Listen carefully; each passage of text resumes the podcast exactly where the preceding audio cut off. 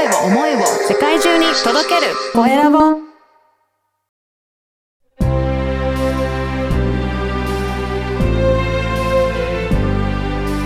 経営者の志。こんにちは、コエラボの岡田です。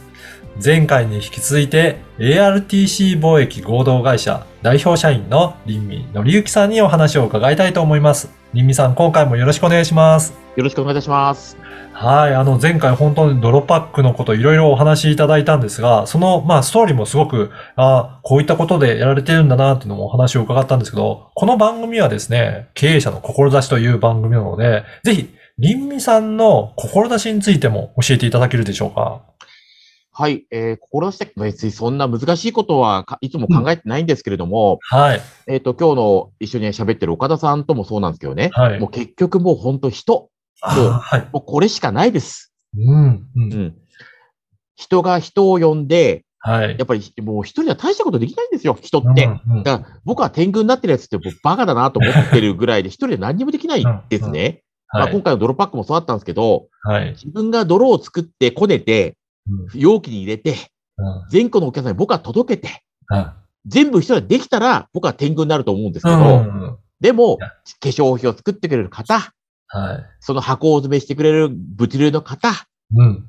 運んでくれる郵便局の方、うん。そういう方が少なくとも3人いらっしゃるわけじゃないですか。うん。そういう方がいらっしゃるから仕事が成り立つわけであって、はい。結局一人じゃ何もできないんですよ、人って。そうですよね。もう何にもできないです。24時間しかないわけだし。うん人間で大したことないんですよ。うん本当に。うんで大したことない人間がたくさん集集まることによって、大したこことある人間になると僕は思ってるんですね。はい。はい。うんだから、でも、人がいい、岡田さんみたいに、いい人と会えるっていうのは、うんやっぱり、いつも自分がうん素直な人じゃないと、素直で謙虚じゃないと、いい人はい。が集まってきません。もうこれは事実です。うんうん。だから、僕はいつも、岡田さんも今日、あの、えー含めて、盗もう盗もうと思ってるんですけど、僕ってあの、実は年下の、今僕48なんで岡田さんと同級生なんですけど同、級生ですよね。20代の子たちと食事すること結構多いんですよ。はい。りみさんが、りみさん飯行きましょうよとあっちから誘ってくれること多いんですね。へえ、はい。すごくふ、本当はうざったがれると年齢なんですけど、なんで多分誘われるのかなと思ったら、多分僕の一番の長所って、うん若い子に聞けることなんですよ。ああ。プライドがないんですね、僕って。ななんか年が、あのね、上がっていくと、なかなかね、そういったとこ。プライドがざ邪魔して、あの、当然、ねらみたいな48になると当然あれですよね。あの、経験もあるから、はい。若い人には当然その経験で勝つに決まってるんだけど、はい。僕ら同級生、インスタグラムとか勝てっこないじゃないですか。そうですよね。はい。そうなったらしまったら若い子が先生なんですよ。あで僕はあじゃあそ教えてっていうことを簡単に言っちゃうのが僕の。あ。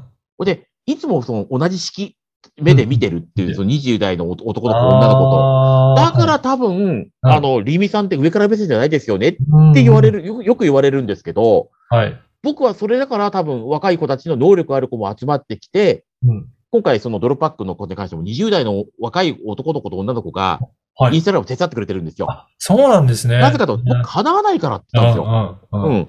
あの、B2B とかのそういうクロージングに関しては僕は得意かもしれないけど、こうはいいう感覚は君たちに叶いっこないので、うん。勉強する時間ももったいないし、叶いっこないので、教えてって、うん君たちの能力を使わしてって僕はいつも言ってます。やっぱりそういったところを素直に言えるっていうのは、本当でね、やっぱり僕らの年になってくると若い奴がとか言うじゃないですか。はい。若い子もちゃんと考えてるんですよはい。本当に。そうなんですよね。本当にちゃんと考えてます。だってそそういう能力をきっちり引き出してあげるっていうのも、うん我々の年上の先輩のうん。役目じゃないかなと思ってるので、うん。だからちゃんと言うときはちゃんと言ってます。そう言うと、若い子もいいことはちゃんと聞いてるんですよね。うん。うん。彼らバカじゃないから、こいつがバカな人だな、お大人だと、うん。この人、見かみある大人だってちゃんと、ちゃんと分かってます。うん、で、嫌う人っていうのは、ちゃんとバカな大人だって避けてるんですよ。時間もったいないからって形で。この人から学べることがたくさんあるなって思うことって、ちゃんと飯食いましょうって言ってくるんですよ。うん。で、ちゃんと聞きます。はい。だからそれは、せ、上から別に説得力じゃなくて、うん先輩としてこう思うよって助言として言ってあげると、ちゃんと聞きます。やっぱりそういった人間関係の、まあ、うん作り方っていうのはすごくね、本当に林美さんおっしゃるように一人じゃ全然できないので、ああ、もう人間なんか大したことない生き物ですから、うん、本当に大したことない生き物なんで、うんあの、み、大したことない人間が集まることで大したことある人間になるはいチームになると僕は思ってますから、うん。本当に本当に社長が偉いなんて一つも思ったことないですよね。うん。社長の人はバカでいいかもしれないですよ。もしかしたら。社長はバカの方が。うん。優秀な人間を集めはいる、この、助けてくれ頼むっていうことを言える人間がやっぱり最大のやっぱ社長じゃないかと僕は思ってるんですよ。あーやっぱりそうやっていろんな人が協力できるような、協力したいなって思っていただけるような、そんな環境を作るのってやっぱり大切ですね。これが社長の仕事だと思いますう。ん、うん。あとは、結局、いい仕事をできするためには、はい。売り上げ上げるためにはそうしなきゃダメだと思います。うん、うん。やっぱり偉そうにしたらもう人は集まってきませんので、はい。やっぱり林美さんと仕事をして助けてあげたいなっていう、いいんですよね、上から目線に来られても。はい。うん。でもそういう人たち、能力ある方ってやっぱり謙虚な人がやっぱりまた多いので、うんやっぱり謙虚謙虚同士でまた仕事するとまた盛り上がるから、はい。またその 1, 1たす1が2じゃなくて1たす1が100になったり1000になったりするんですよね。本当にチームでやると、一人でで全然できないのが、すごく大きなことできるようになるので、やっぱり事業としてもすごく成長したりとかしますもんね。もうだから何度も言いますけど、人なんか大したことないので、うん。僕はいつもその口癖です。僕は今戒めの言葉でいつも僕に言います。お前なんか大したことねえよっていうのが、いつも、だから僕も調子乗りやタイプなんで、成功すると、俺って天才と思っちゃう時あるんですけど、もうはい。一人の自分がエビ型なんで、はい。楽しみですよ。お前なんか大したことねえよって。うんダメだよ、お前なんか。そうすると、ああ、そうそう、我々そうだそうだ、うんそうだよなって。成功って大したことないよな。だから僕ももう一つ志がもしあるとしたら、うん。成功はうん。意味がないと僕は思ってるんです。うたまたまです、成功なんて。紙一重。うん。失敗から多く学ぶ。はい。だから僕はバカな、若い若若い頃バカな社員だったんで、たくさん失敗しました。うん。うん。うん。だから、僕、能力が僕はないので、うんたくさん失敗してる人の気持ちがわかるんですよ。はい。うん。頭いい人っていうのは、な、それができないんですよ。うん。できちゃうから自分で。うん。うん。なんでわかんないのって言うと思うんですよね。であも僕の場合は能力なかったから、あの、その能力ない人がなんで間違うのっていうのをわわかるからアドバイスができるんですよ。ね。だから僕それは一番強みかなと僕は倫理の強みかなと思ってます。あと、やっぱり、なんか頭のいい人ってなかなか頭でばっかり考えて行動してないっていうのもあるのかも。本当失敗してもいいから、何回もチャレンジするっていうことも大切なのかも。またこれも僕の格言、思ってることなんですけど、にはい日本の社会っていう良くないことが、はい。失敗すると怒られるんですよ。うん、うん、うん。あの、量産型ザクを作るシステムなのに、日本の教育っていうのが。はい。失敗すると怒られるんですよ。うん。でも、失敗してる人間って動いてるんですね。はい。動いてるから失敗するんですよ。うんでも、失敗しない人間って、よ上司に言われた通りにやるから、量産型ザクなんですよ。はい。で、僕は若い時、そんなことできなかった人間でどんどん動いちゃったタイプだったんですよ。はい。だからめちゃくちゃ怒られました。あで、やっぱり評価が。が、上司からの評価は悪かったです。はい。ただ、動くから失敗するんですね。だから僕は褒めてあげてます。逆に失敗する人間を。そうですよね。動いてからお前褒めて失敗したんだからうんよかったな、うん頑張れよって言います。いいね。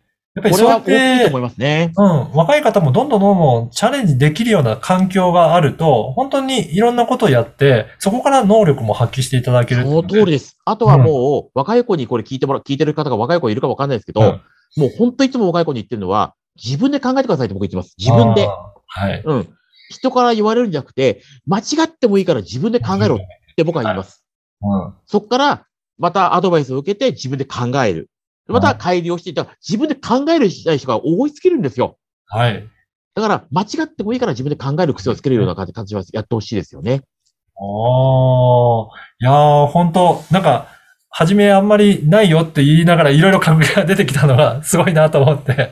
はい。ぜひね、あの、林民さんのね、こういったお話、もっと、あの、聞いてみたいなと思うので、ぜひね、今後もなんかいろいろ、ポッドキャストで発信できたらなと思うので、また開始できたら、ご案内できたらと思いますので、まあ、ぜひ自分も番組やって、あの、岡田さんみたいにやっていきたいなと思いますんで、はい。その時は面白い番組したいなと思ってるんで、はい。ぜひよろしくお願いします。はい。そして、あの、前回も、えー、ご報告いただいたドロパックのことについても、あの、ポッドキャストの説明欄に記載させていただいておりますので、ぜひ、興味ある方は、ぜひそこからチェックいただければなと思います。